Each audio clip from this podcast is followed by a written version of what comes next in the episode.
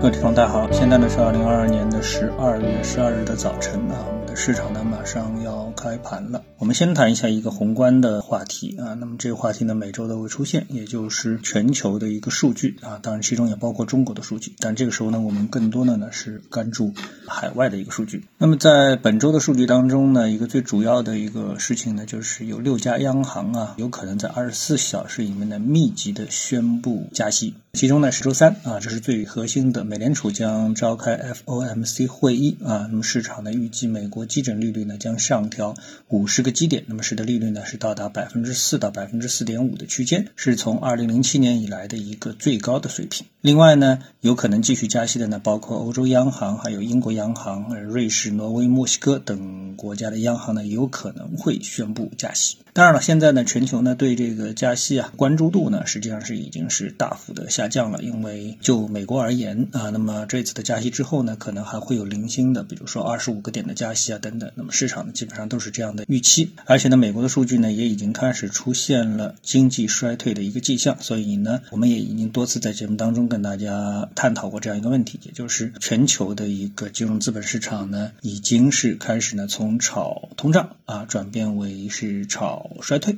所以大家的关注重点是在美国的一个衰退上，而与美国相反的呢，就是中国。中国呢，经济啊开始向上的这么一个信心，所以呢，两者呢正好是一个相反。嗯啊，那么这样的一个情况呢，对中国的影响呢，理论上来说呢，并不大。当然了，呃，美国衰退，欧洲的这个经济衰退，对中国或多或少都会有负面的影响。但是呢，由于我们之前一直是属于一个夯实底部的这么一个做法，所以呢，接下来呢，肯定是上升的空间呢，比下跌的空间呢要大得多得多。那么这个呢，也已经形成共识。不仅是国内内的一个共识，那么在国际市场上呢，也是一个共识啊，更好的看好后疫情时代中国经济的上升。那回到我们 A 股市场呢，我们想呢，更多的从技术结构的走势呢，跟大家来一下探讨一下啊，市场运行的一个结构。首先呢，我们来看一下啊，大家可能也都注意到了，我们一般平时呢都比较注重于分析小盘股指数啊，比如中证一千指数啊，我们对这个上证五零啊、沪深三零零啊关注度并不是很高。但是呢，我们看到在过去的一周行情当中呢，上证五零啊、沪深三零零呢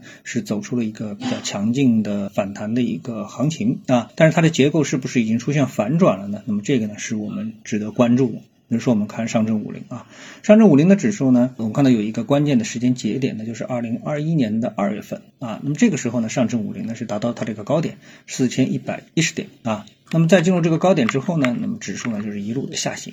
那指数的这个下行呢，到目前为止啊，指数还没有突破它的下行趋势通道，而且这个通道呢是非常的标准的一个通道。那目前呢，上证五零指数呢是运行在一个非常关键的技术点位啊。这个点位呢，我们从技术分析的角度，我们说了，在我们以缠论为指导的系统的这个结构当中呢，核心是什么？核心就是对趋势的一个判断啊。那么目前上证五零的一个向下的趋势呢，并没有被突破啊，那么这里呢有两个关键的技术节点，一个呢是下降趋势通道的趋势反压线啊，目前呢差不多呢就是又啊上涨到了这个趋势反线这么一个位置，所以这个位置的。压力非常大啊，这是第一。第二呢，目前的这个点位啊，两千七百点，那么它又是一个长期的多空分水岭。我们在历史上可以看到啊，在这个位置上面啊，多空是反复的争夺。那么这个位置的争夺，起码可以延续到从二零一七年开始啊，这个位置呢就已经成为了多空双方啊，在上证五零这个指数上面的一个。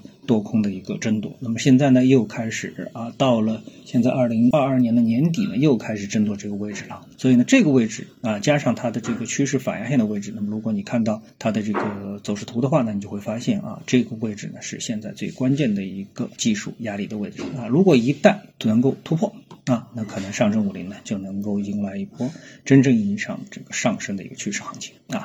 啊，另外呢，我们再来看一看沪深三零零，沪深三零零呢目前结构的走势呢。跟这个上证五零呢走势差不多，但是呢，比这个上证五零稍好一点的地地方呢是什么呢？就是说它在这个横向的点位的位置上面呢，它呢已经是到了多空分水岭的一个重要的位置之上啊，这个位置呢差不多在三千六百点。那那么到了这个位置之上，那这一点呢比上证五零要走的强，但是呢从下跌趋势的这个角度来看的话呢，它同样也面临着下跌趋势反压线的一个压力。那么这一点上面呢，那同样的和上证五零呢是一样的这个糟糕。好，那么从这两个指数呢，我们来和中证一千指数来进行对比的话呢，我们就可以发现，中证一千指数呢比这两者呢要走的强的多得多啊，因为他们现在啊，这个无论是沪深三零零还是上证五零，那么都在二零二一年的两月份的这个点位之下啊，相当遥远的这么的一个距离啊。而对于中证一千的这个指数来看的话呢，那么实际上指数啊现在呢是已经明显高于了二零二一年二月份的这个指数，所以从这个指数来看啊，即使我们去探讨中证一千的这个结构的话，起码它也是一个盘整的走势啊。